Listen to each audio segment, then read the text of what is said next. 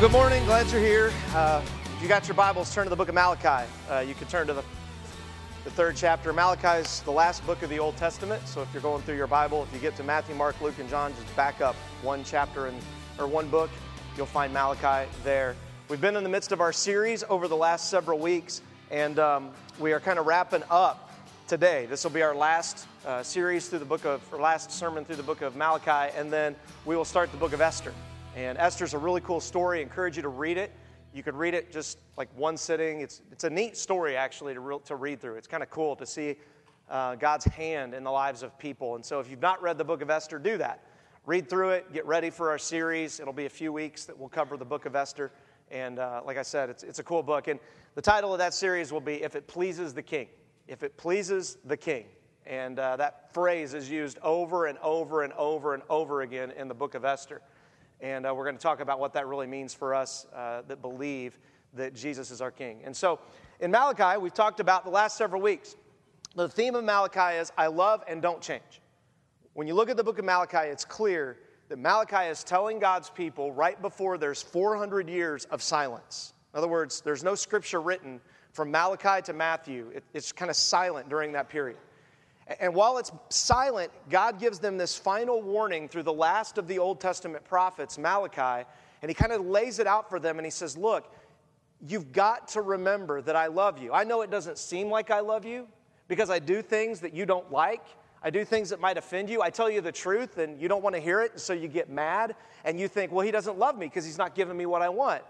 And God's like, because what you want typically isn't good for you. Because we're like two year olds. We'll drink bleach out of the bottom of the cabinet, even if there's a yuck sticker on it. We don't care, right? I mean, we are. That's who we are as people.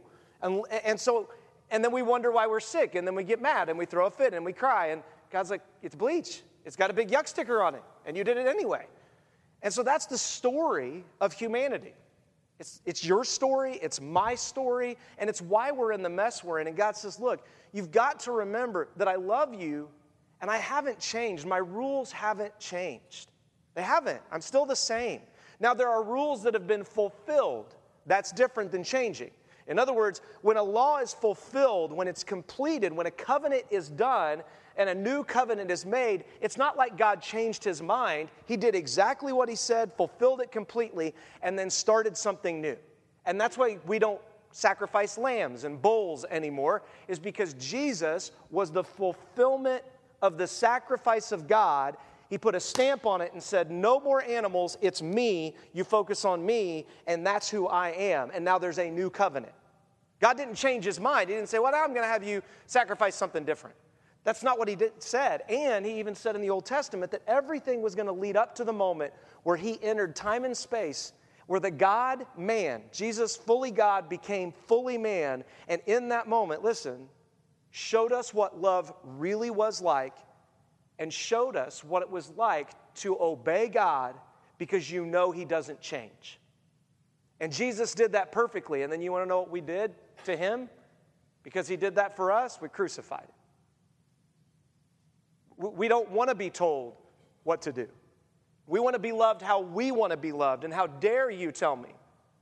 And we crucified Jesus because of it. And it wasn't wicked people necessarily. I mean, they participated, the Romans. It was Jesus' own people that crucified, his own leaders.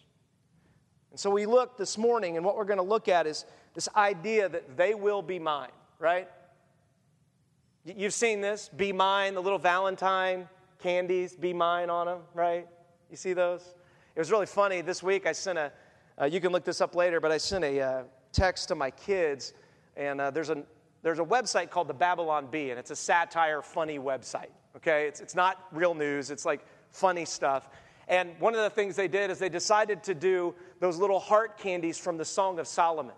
And so, if you've ever read the Song of Solomon, the Song of Solomon has some really funny things, like your teeth are like newly, you know, shown sheep right? Like it says that. And so that's what was on the candy. You're like, your, your teeth are like sheep. Like that's what it, you know. And then there was another one that, you know, your hair is like a flock of goats. Like it was all these things on these candies. It was hilarious. And so God is saying, look, they will be mine. When he comes to the end of Malachi, he's looking and he's saying, look, it's all mine. And there's a group of people who will recognize that it's all mine and say, yes, we want to be yours. Isn't that fitting for Valentine's Day? Like, that, that's exactly what God's saying. And, and I didn't even try to do that, it just worked out that way. Like, it wasn't like I thought of this. No, I'm not that smart. So it's not like I thought about, you know, how am I going to make this work? It's just how this fell. And God is saying, look, and here's the key. You can see on the screen where it says Yahweh Sabaoth.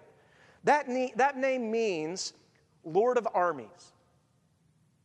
It, it means the one who commands armies. And, and what that connotates is God, because he loves us and doesn't change, He's holding back his armies from the wrath that you and I deserve for how stupid we are. He's holding that wrath back and he's saying, I love you.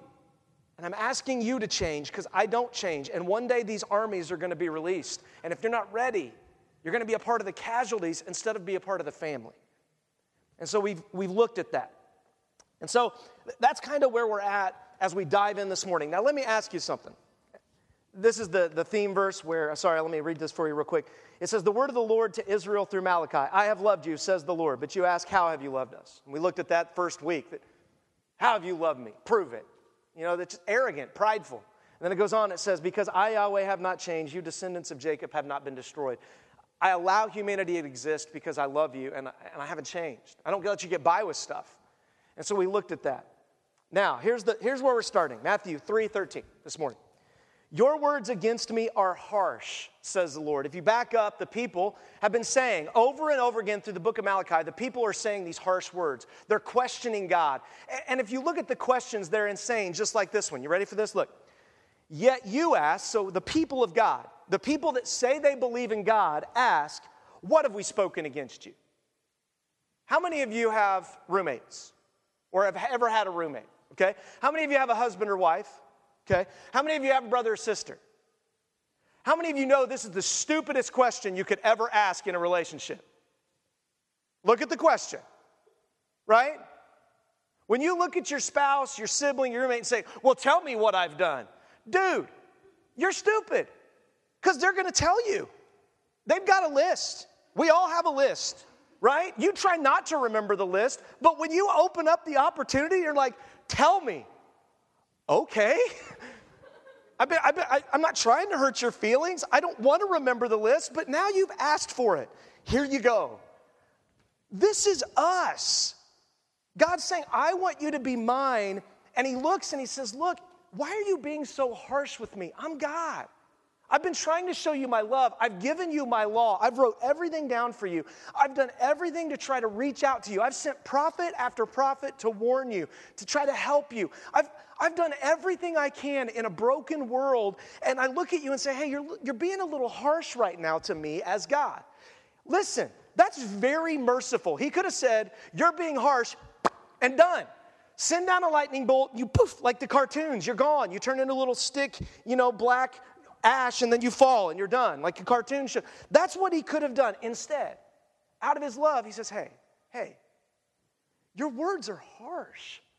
Why? Did I not tell you the world was broken?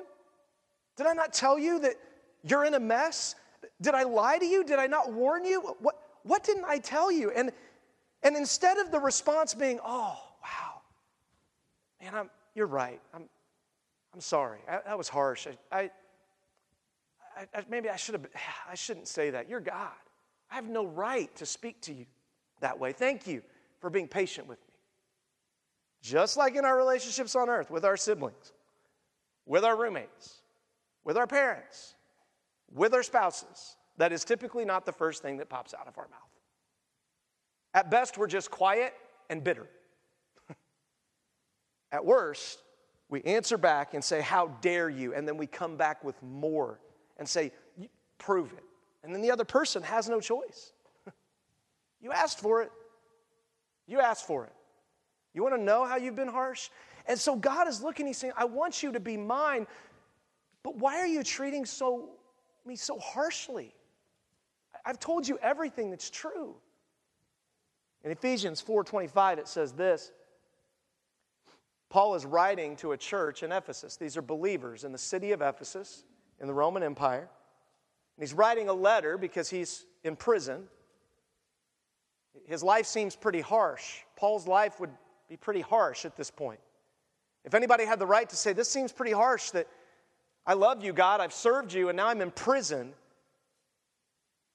God says, but I want you to write to the churches because he had to slow Paul down because Paul wanted to plant churches. And God was like, I need you to write some things.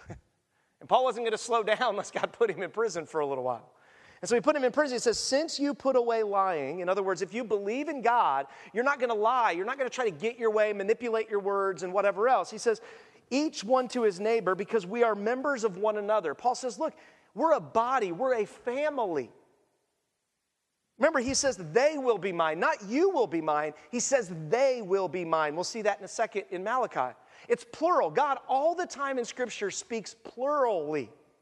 And we want to just make it about us and Jesus. And God's like, it ain't just about you and me. There's a bigger picture, a bigger family you're a part of.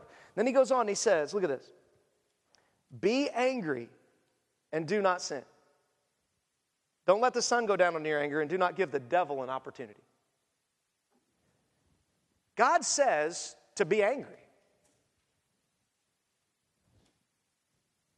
It's not wrong to be angry. Angry is an emotion from God. It, it is a God given emotion. God gets angry. Angry is not bad. Sometimes angry is necessary. If your kid keeps trying to drink bleach with the yuck sticker and you've put, you know, everything, you put every available option. You've put locks on the cabinets and they're really good with a screwdriver. I mean, you've done everything you can to keep that kid out of there. Sometimes the only way is to teach them through harshness to spank them, to, to hurt them, to, to associate pain with that thing they want, because there's no other way they'll learn. And isn't that you and me? And so Paul writes and he says, Look, I understand there's a lot of things in this world to be angry about. Maybe there are people that treated you terribly, sinfully, awfully. It's not wrong for you to be angry about that. God's angry over sin. The question is, what do we do with it?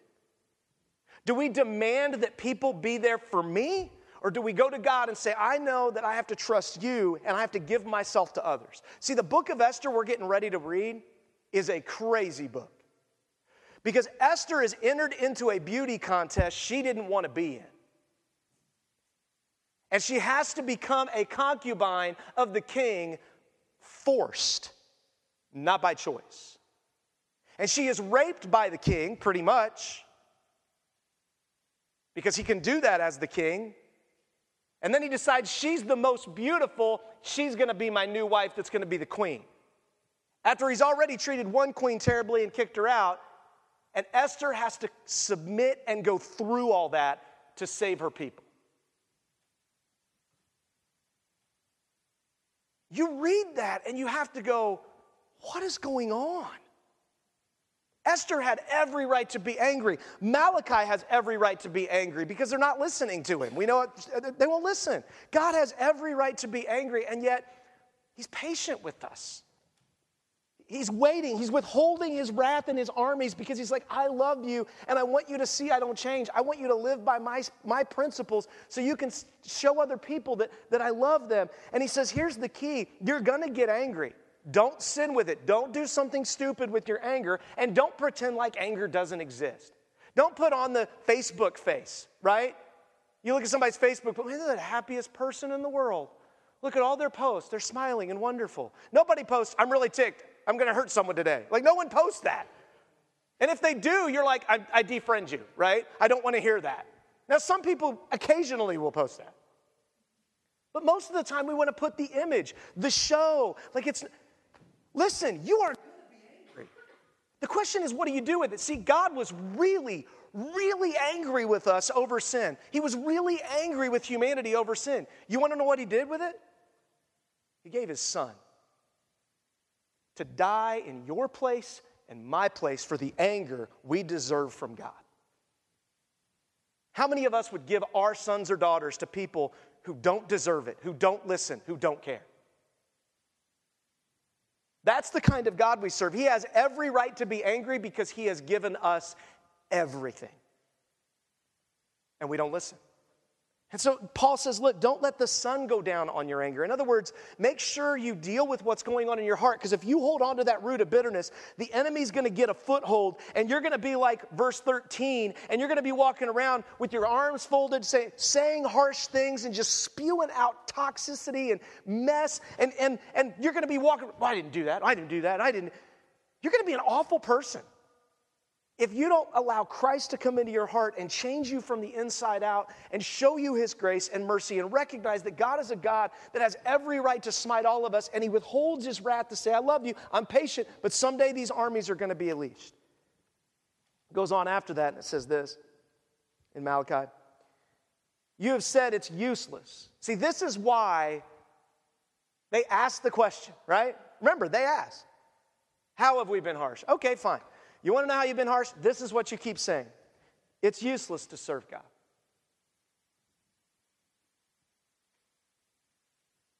Hear it all the time. I tried that. I tried Christianity. I tried church. Didn't work for me. Really? You really you really surrendered? Or you tried to make a deal with God? I told God I'd do some stuff for you. And then, in other words, you want God to be yours, but you don't want to be His. You want God to be your Valentine, but I can get to choose four or five Valentines if I want. You're just one of four or five or six. I'm not surrendering to you. And so he looks and he said, It's useless. What have we gained by keeping his requirements and walking mournfully before the Lord of hosts, Yahweh who has armies? What have we gained by walking with this God who has all these armies at his disposal, but just doesn't seem to come to my rescue, doesn't seem to care about me, doesn't seem to care about what I'm going through? I've tried. This is the excuse you'll hear all the time today, just as much as you heard thousands of years in Malachi's day. It's the same stuff, it doesn't change. And he looks and he says, So now we consider, look at this, the arrogant to be fortunate. Well, you know, Buddhism seems a lot better. Hinduism, now that, you know, the karma thing, that seems more, more like that works out better. I do something good and then God, God has to do something good for me. I, I like that deal. Well, then that doesn't make God God, it makes you God. You do something and you get to tell God what to do. Guess who just became God? You did. You see, he looks and he says, and then not only do those who commit wickedness prosper, they even test God and escape. Amen to that. Welcome to politics in the United States of America. Men that test God and seem like they just get by with it. Men and women test God, just get by. And you say, when are you going to do something about this, God? See, here's the problem. When you ask, look at the scripture, when you ask that question, what you're saying is, God, my timing, not yours. You do for me when I want, not when you want. This is so arrogant to say these things. Verses, you ready for this? Someone who understands that they can be harsh sometimes with God and people, when they read this, here's their thing. They look and they go, Man, I'm just glad you gave me some requirements so I know how to make sense of this world because it seems like nobody knows what's right or wrong. And man, I'm just grateful I, that you love me enough to tell me right and wrong. You love me enough to tell me some requirements. Man, I'm, I'm grateful that I can mourn and you comfort me. There are people that mourn all day long and they have no comfort because in this world you will mourn someday. I guarantee you, you will come to a place in this world of mourning where it just seems like something's not working. It may be at the end of your life when you are sick and you've got cancer, something happens to you. There's going to come a day when you are broken. And a, and, a, and a broken person who knows this, they, they go, God, I recognize I'm broken and I recognize I have no rights to anything you have. I recognize that you're a God of incredible fear and awe, and you have armies that could come and destroy me at any moment, and you don't. Thank you.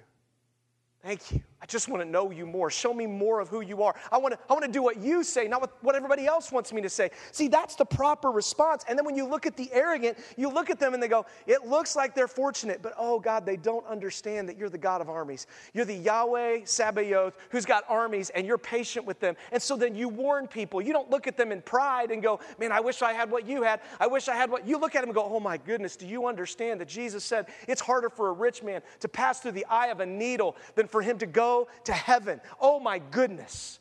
I'm concerned for you. See, that, that's Malachi. Malachi is warning the people because he loves them, because he knows God loves them.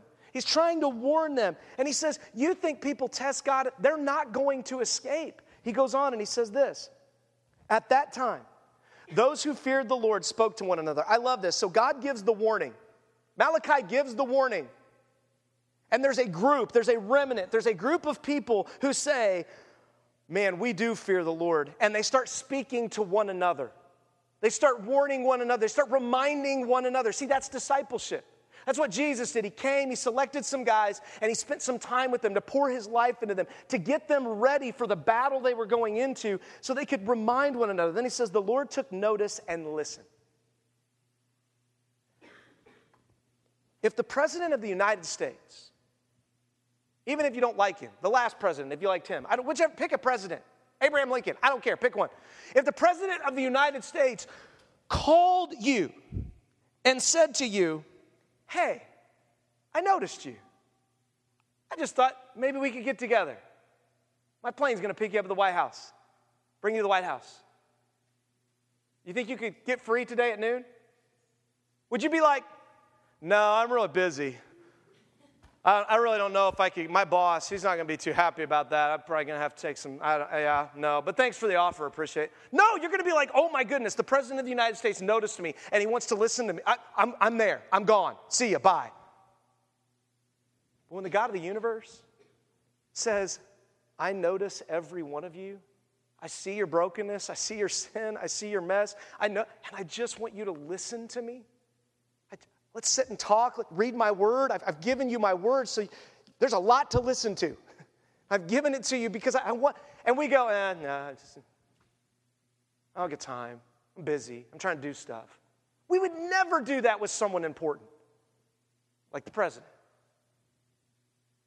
He goes on, he says, So a book of remembrance was written before him for those who feared Yahweh and had high regard for his name those who feared him and had high regard. And then it says, They will be mine, says the Lord. You might not think you're, you, you may struggle with believing your mind, but I am telling you, everyone, everything is mine. The question is, are we his? And, and he's talking about this special group of people. He's like, they will know that they're mine. This is going to be awesome.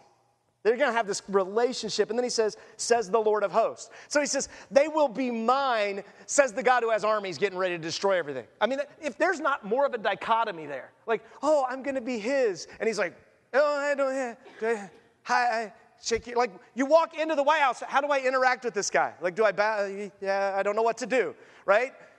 And, he's, and he runs up to you and he just throws his arm around you and he hugs you. He says, Sit on the couch. Here, bring him something. And you sit and, like, and you're like, I don't even know what's going on right now. That's God. He goes on and he says, I love this a special possession. Do you believe that God wants you to be his special possession, that, that you're his? He possesses everything. So you can look at that and go, I don't want to be anybody's possession. Well, you're somebody's possession. The Bible says you're either the enemy's possession or God's. There's no in between. There's no like good people camp in the middle, like, well, maybe I'm not either. No, you're one or the other. You're either God's possession or you're the enemy's possession. You're, you're one of two families Adam's family or the new Adam in Jesus, his family. One of two, that's why you have to be born again, the Bible says. One of two families. And he goes on and he says, On the day I'm preparing. He's preparing a day. He, he is he's like getting ready, like, oh, it's oh, it's come, Valentine's Day come. I got it prepared, I got, got this worked out. Here's what we're gonna do. We're gonna go here, we're gonna I gotta take time. Like he is preparing for you to meet with him. And not just one time at the end of time, but every day. God is, is, is holding back his wrath, giving you another breath. and saying, hey, I just, let's talk today. Let's, so you can go tell other people about me. Like, I haven't brought you to be with me yet because I still have stuff I want you to do. And it's this beautiful picture. And then it says, I will have compassion on them as a man has compassion on his son who serves him. Listen, the Bible uses the word doulos, slave, over and over again for our relationship with Christ. Jude, Paul, Peter, all the apostles said they were douloses of the Savior, of Yahweh. We are all slaves to him. All of them said that. And in this moment, God says, Yes, you are slaves, but I'm inviting you to sonship and daughtership. And a good son or daughter, like the story of the prodigal son. Do you remember the story of the prodigal son? The older son that stayed and served dad, but his heart was wicked, and he was just waiting for dad to die so he could get all dad's stuff. Versus the prodigal son, he's like, I'm out of here. I can't stand this. You got all these rules. I'm gone. I'm going to live my life. And the father, I still don't get this, hands him the inheritance and says, Here, you go. He goes and squanders the inheritance. And when he comes to his senses, because he's feeding, he's eating pig slop, and when he comes to his senses, he says to himself, My father's slaves have it better than anything else I see in the world. There, I'm not, I don't look at anybody with envy. I want my dad back. But I know that if I go back to my dad, I'm not worthy to be his son. And so I just hope, I just hope he'll let me be his slave. So he goes back to his father, and the Bible says that the father had been watching for him every day, watching, watching, watching. And it says the father took off running. And remember, in the story, these guys wore robes. To run, he'd be like, woo, and then run, right? That is an embarrassing situation for any man. And he's running to catch him. You know what I mean? And he and I mean you could see the son, like if your dad's running at you and you've never seen him do that, you're thinking he's gonna kill me.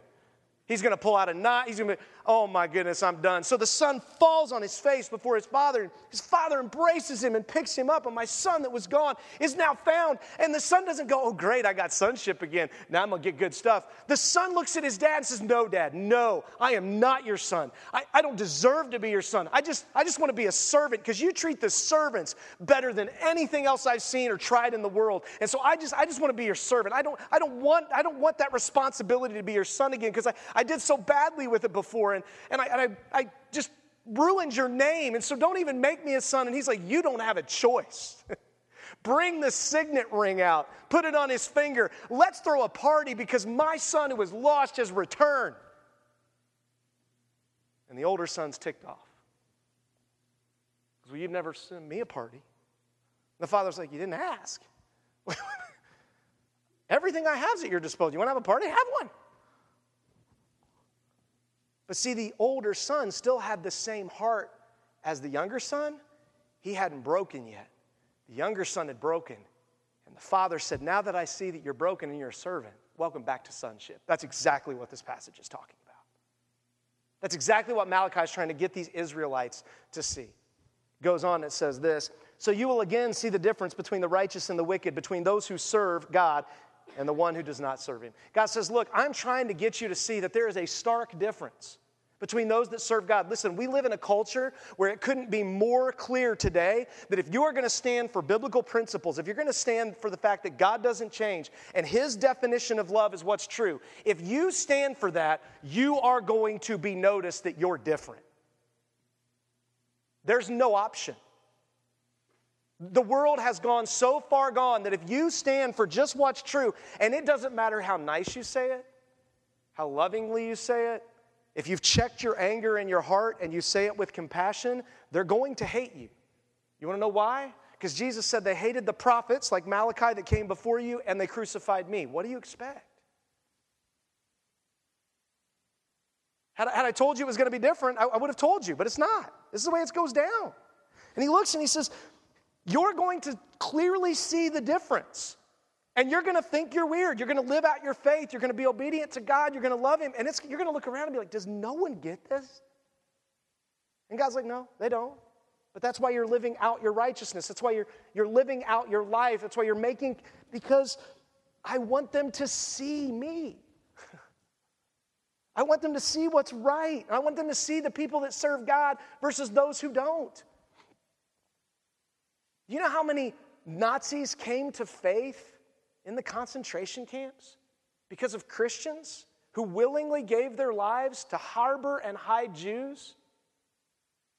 When the churches in Germany had just ignored it and turned a blind eye to keep their properties, to keep their stuff, to keep their political influence? And these Christians stood up and said no, and they went to concentration camps. And when they watched them give their lives for these Jews, they went, that doesn't make any sense. The, the Jews crucified your Savior. What? And they go, well, we did too. It wasn't just them. And they couldn't, they couldn't deal with that. And people, Jews, came to faith in those concentration camps. Goes on, it says this For indeed, the day is coming, burning like a furnace, when all the arrogant and everyone, remember, you just said you don't hold people accountable, God. There's no justice. And he says, No, no, no, no, no, no. You don't understand. I'm being patient with you so that I can put you on display so that people will see how good I am, how righteous I am, how awesome I am. And don't forget that I'm coming back and I'm going to be like a burning furnace one day when all the arrogant and everyone who commits wicked will become stubble. The coming day will consume them, says the Lord of hosts, Yahweh Sabaoth, the God who has armies at his disposal. I'm not going to leave any root or branches. Listen, I've said this a thousand times. You can read this verse and say, Well, I, I don't know if I can just believe in a God that's wrathful and just and he's going to send fire and it's just going to be awful. You realize that right now we're making decisions all around the world to try not to set ourselves on fire.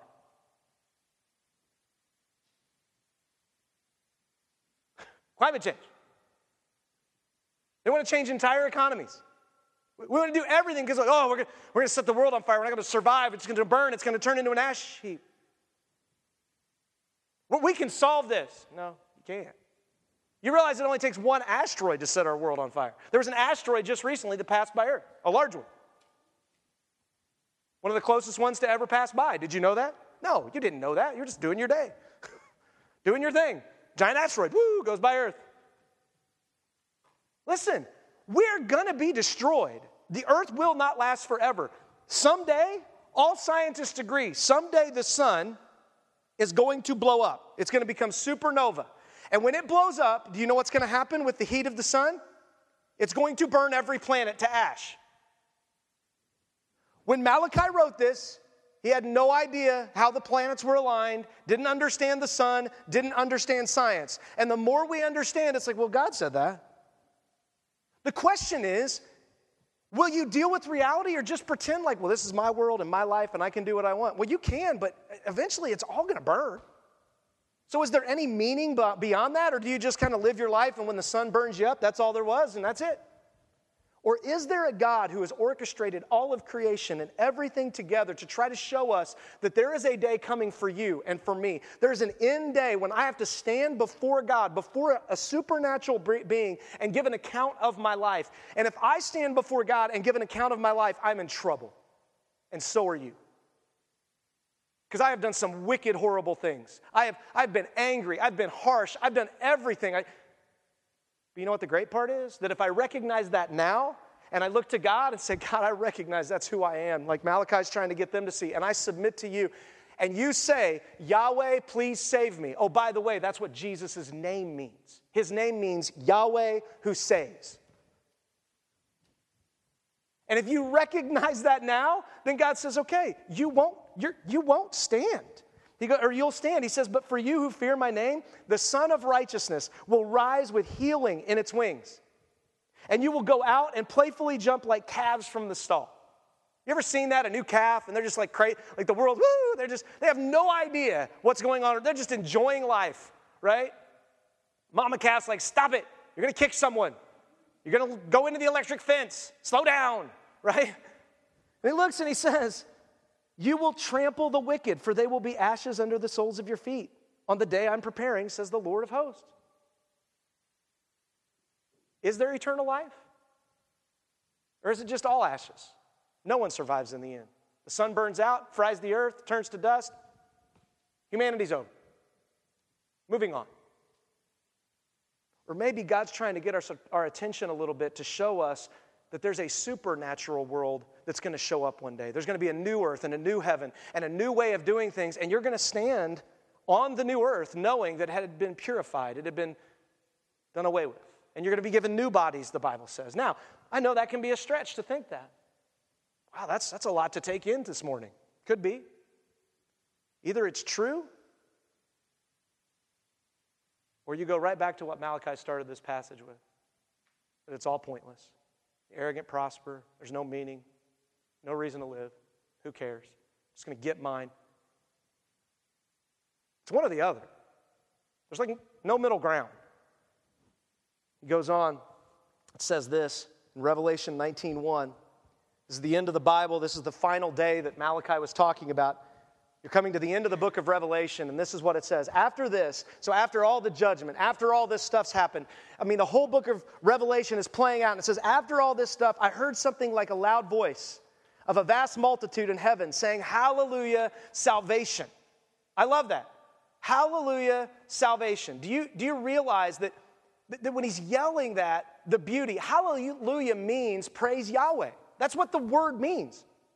And so he's saying, Praise Yahweh who saves. Well, who's Yahweh who saves? Jesus. Praise Jesus. That's what that means. And then he says, Glory and power belong to our God because his judgments are true. They haven't changed. He's the same forever and ever. And righteous because he's judged the notorious prostitute who corrupted the earth with her sexual immorality. He's just talking about people who, who constantly use people, use God. And he says, And he has avenged the blood of his slaves that was on her hands. A second time they said, Hallelujah. Yeah, praise Yahweh again. Her smoke ascends forever and ever. It's talking about a reference to hell. It's a hard concept. But if there's no judgment, if there's no justice, then Christ's death was just cruel. But if there really is justice, which you want and I want, I, I like justice. I don't want to see people get hurt. I don't want to see people, but I like it when there's justice carried out, when the right thing happens. He says, Then the 24 elders and the four living creatures fell down and worshiped God who was seated on the throne, saying, Here it is again, Amen, which means so be it. In other words, they say, You know what? Whatever you want, so be it. Whatever you say, God, whatever you say, I'm doing. It's all you. It's all you. So be it. That's what the word amen says. So when you pray a prayer and say amen, you're saying, so be it. I agree. That's what the word means. And then he says, and praise him again. And then he goes down and he says, A voice came from the throne. This is coming out of the throne room now. Everybody else is talking and praising God. Now the throne speaks and says, Praise our God, all his slaves who fear him, both small and great. Then I heard something like the voice of a loud of a vast multitude, like the sound of cascading waters and like the rumbling cloud or thund- uh, loud thunder, saying, Hallelujah, there it is again. Because our Lord God the Almighty has begun to reign. Finally, finally, all that doubt I had when he said, You speak harshly, and I thought, Well, the wicked prosper? No, they don't. I finally see it fully for what it is. And listen, you long for that day. We long for justice. Justice is a good thing, and when justice isn't done, it's an awful thing. You don't think so? Walk down that hallway and look at the faces of people for Black History Month that are posted on that back wall. We enslaved an entire group of people for our own profit and no other reason. And Christians even used to, to, enslave those people by saying, well, it's better that they be slaves than, you, than they be heathens. How wicked. There's a longing for justice that this should, this should pain us, but we're not going to find that justice in this world. It's got to be God who brings his justice, which is why he sent Christ. It goes on and it says this Let us be glad, rejoice, and give him glory because the marriage of the Lamb has come and his wife has prepared herself. He's like, This is the ultimate, they will be mine, right? Like, I've prepared it, I've prepared the day, and actually the bride shows up. She doesn't run away. Oh, I'm scared. I don't want to marry you now. And like, where's my bride? I'm waiting at the altar. They're not here.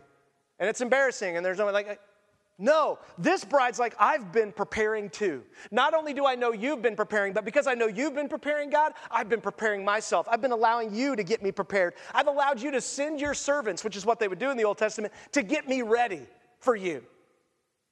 Because this is going to be a great day.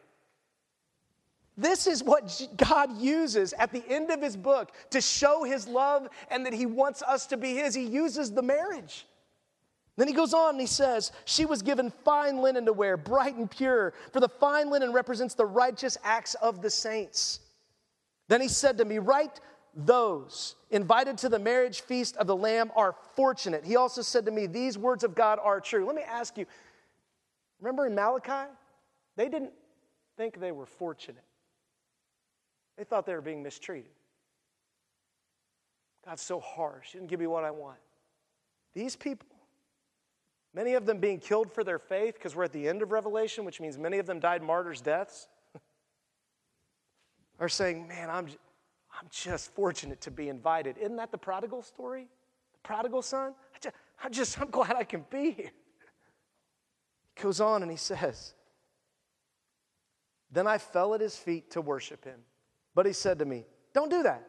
I'm a fellow slave with you and your brothers who have the testimony about Jesus, about Yahweh who saves. Worship God because the testimony about Yahweh who saves is the spirit of prophecy. In other words, all prophecy, Isaiah, Jeremiah, Malachi, all prophecy, all word, because the word prophecy means to speak God's word.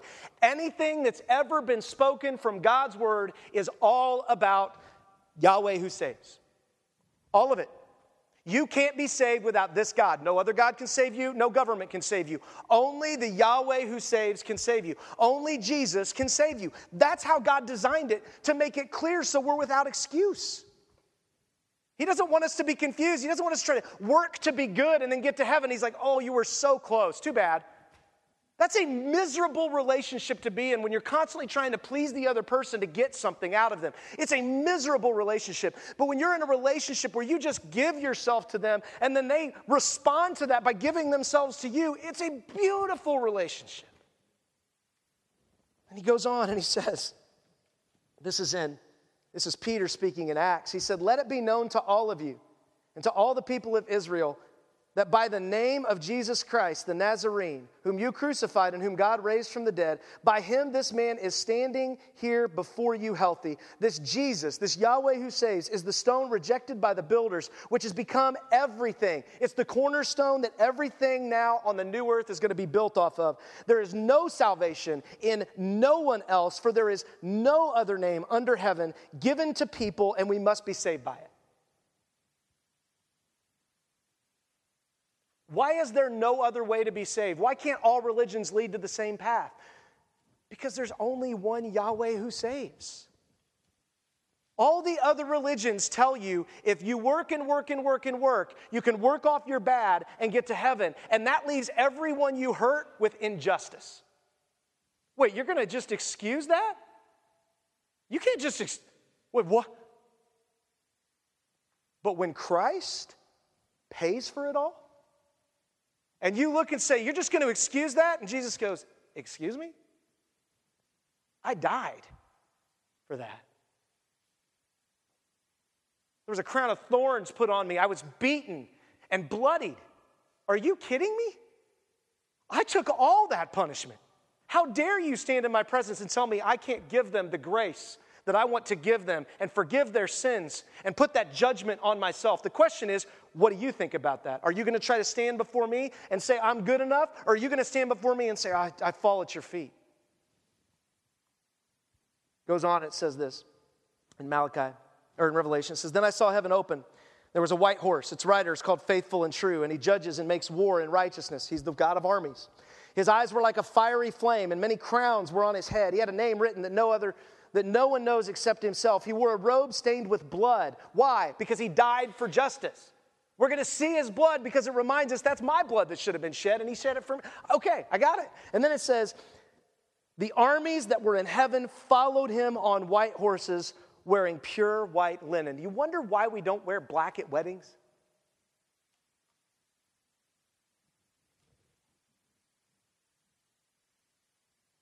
Because we know that to, to be pure and white.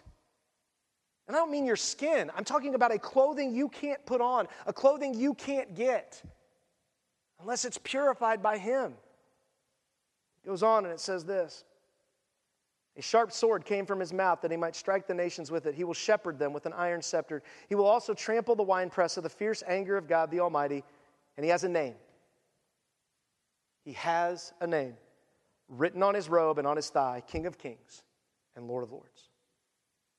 There's no king that's going to fix your problem, there's no Lord that's going to fix your problem. God is the one who is over all. And, and the, listen, the reason he asks us to be patient and not carry out justice on people when we want to smack them and do stuff is because that's what he's doing every day for us. He has every right to come back and annihilate this earth and start over like he did with Noah, and he doesn't. And so he asks us to have that same kind of heart. Does he speak the truth? Oh, yeah, we just read it. This is hard words. Like these words are like, whoa. Like we speak the truth, but we don't act in anger or we don't act in sin to our anger. Goes on, Malachi, as we wrap up, says this Remember the instruction of Moses, my servant, the statutes and ordinances I commanded at Horeb for all Israel. That was it. Horeb was where they came out of the wilderness of Egypt and where they were given the Ten Commandments. They were given the commandments of God, they were given the law of God. That's what he's talking about. He said, Look, I'm going to send you Elijah the prophet before the great and awesome day the Lord comes. And he will turn the hearts of fathers to their children and the hearts of children to their fathers. Otherwise, I will come and strike the land with a curse. This was fulfilled in Jesus. The great and awesome day that he came from heaven to earth, that he came to tabernacle with us in a human body. He came and it said, you know what Jesus constantly tried to do? Jesus was constantly preaching a message of please turn to your heavenly Father, children. Please turn to your heavenly Father, children. That was his message. He was trying to turn their hearts. And he said, if you don't do this, there's coming a day that the curse is going to strike. And not just one here and now, but an ultimate curse where God will come back to judge. Now, what are you going to do with that? That's, that's what he asked because he's saying, Will you be mine in that moment? Will you be mine now and will you be mine then? I've asked someone to share their testimony today. And the reason is because it's been really neat for me to kind of walk with him over the last several years. And quite honestly, he's, he's I'm going to brag on him a little bit, but he's, I'll brag on God, not him. I'll brag on Christ in him. Um, he's responded well to, to love God's instruction, to love his word, to read it. He, he's, he's, he's struggling with seeing the relationships in his life come back together, and it's hard. It's a mess. It's like all of our lives are a mess. And it's been fun for me to hear him talk about how God is changing his heart because he loves his instruction. So, Daryl, come up. I want you to, to share with us. He's going to share for just a couple minutes. I told him if he goes over three, I shut him off. No, I'm just kidding. It's not good. Yeah, three to five minutes. It's true.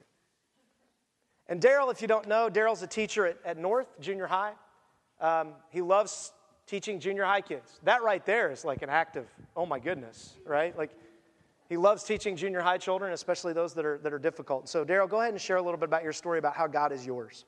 Sure. Um, yeah, I came to FX about uh, three years ago.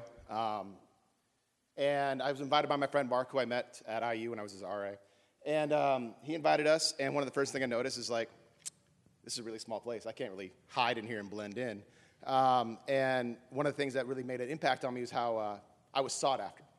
Um, and people wanted to connect with me. So, one of the first things that I did uh, after connecting is I was invited to a regroup at the Shockney's house, and we have dinner there and, and study the Word, and it's kind of what it does in our life and what it's speaking to us. And uh, December 2018, just kind of skip ahead, uh, we were talking about what are your hopes for 2019? What are your, your uh, you know, uh, resolutions. And one of the things that was on my heart is that I've been a Christian for over 15 years. I came to faith at IU as a sophomore, and I had never read the entire Bible. I mean, I've led Bible studies, a lot of New Testament stuff, but I could never say as a Christian that I have read all of God's Word. And that was something that really just hurt. Like, how could I not have devoted the time in those 15 years to read every one of God's words that He's written to us?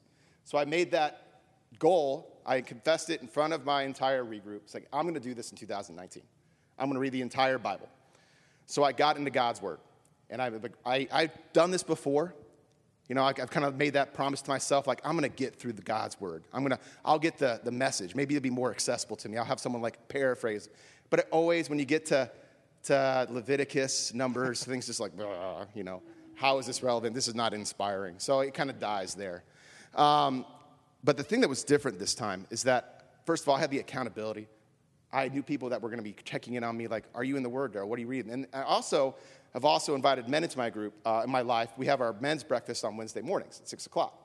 Six o'clock in the morning to get up and go have breakfast and talk about what God's doing in our lives. And one of the things that I got excited about as I was reading the Bible every day was like, I can't wait to share what I was revealed to me in God's Word. That's the thing, things were being revealed to me in God's Word every day. Parts of the gospel that I, I swear I've read the, uh, read the gospel so many times, but parts of the gospel I've never read before. Like God was opening my eyes to things that I had never seen before. And I was so excited to share um, what God was changing in my heart.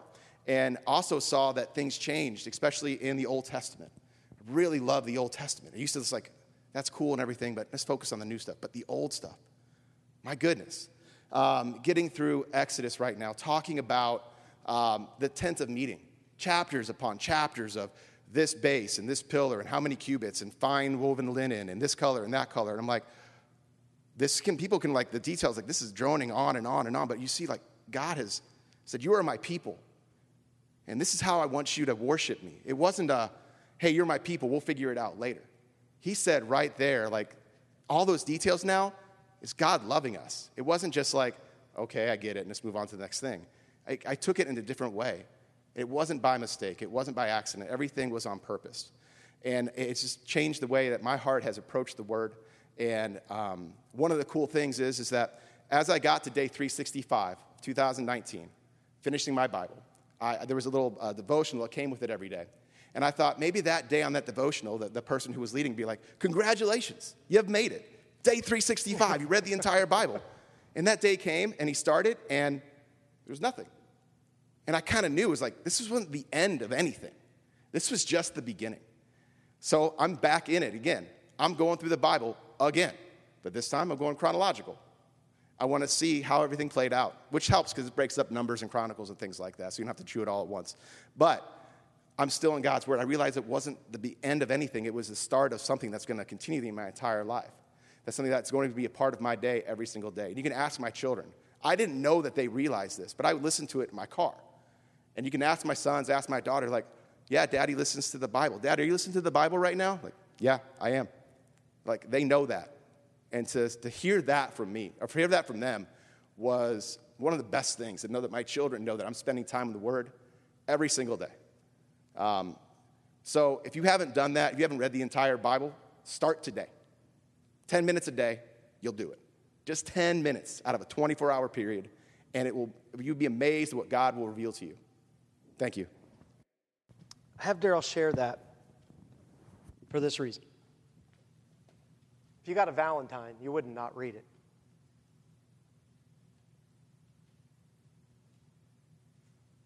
It's God's love story. All of it. To us. With a lot of broken people in here just like us. And you think, how could anyone love me? How could anyone send me a Valentine? God's like, because I love you. I don't change. The question is will we respond? Will we open it? Will we read it? Will we cherish it? God says, I've given you something to cherish. I've given you my very words. You are mine. The question is, how are you going to respond? Today, we're going to have an active thing to do to respond. We have communion today. Communion isn't some crazy, you know, weird thing. It's just simply a symbol it symbolizes the bread, the cracker that we eat. It symbolizes the body that Jesus allowed to be broken for us so that we could know that the punishment we received was put on him and that someday, just like he got a new body, we'll get one too. And it's the reminder that that's what Jesus did for us. The, the blood that was shed is that reminder we read about of the blood that was on his robe, the, the blood that he shed that was poured over and forgives us. And see, communion, it's this idea that God wants to commune with us. He wants to be in relationship. And He says, I want you to take these elements, and when you take them, I want you to remember what I've done for you. That you don't have to do the sacrificial system. We're not sacrificing a lamb up here today and smoke going up. And you want to know why? Because that's what Jesus did for us. That's the substitute for what we deserve. I would encourage you, if you are a believer, if you have surrendered your life to God, not just you think, oh, yeah, God wants to be there for me, but you've said back to Him, I, I give myself to you. If you've done that, then the communion table is open for you to take communion. If you haven't done that, don't take communion because it's meaningless. If you're struggling with whether I should really surrender or do that in my life, don't fake it. Just say, I'm not ready to do that right now. That's fine. Don't do it. And then for those of us who are believers, the Bible talks about sometimes we need to not take communion if there's things that we're not right with with God. So if there's something you're dealing with in your life and you're just you're just standing up to God in your heart, you, you may need to just pause and not take communion. We'll take it again in just a couple of months. It's not like you'd never get to take it again, right? But, but I would encourage you to go deal with that. There's a verse that says to leave your offering at the altar and go take care of what needs to be done. And so, but, but, if, but if you're ready to deal with it, I'm even okay with you saying by faith, God, I've been saying I wouldn't deal with this. I'm going to deal with it this week. And So you can take communion. I'm going to take this and I'm going to go deal with what I need to deal with, and I'm going to ask other people to help me do it. See, that's what communion's supposed to be. It's not our access to forgiveness, it helps us to remember why we've been forgiven to be his witnesses in the world. And it's, a, it's an act of celebration. It's an act of mourning because of what he did and died on our behalf. And in that same mourning, we celebrate, and like in Revelation, we cry out, Hallelujah. Praise Yahweh, Amen, because of what he's done. See, that's how we do communion.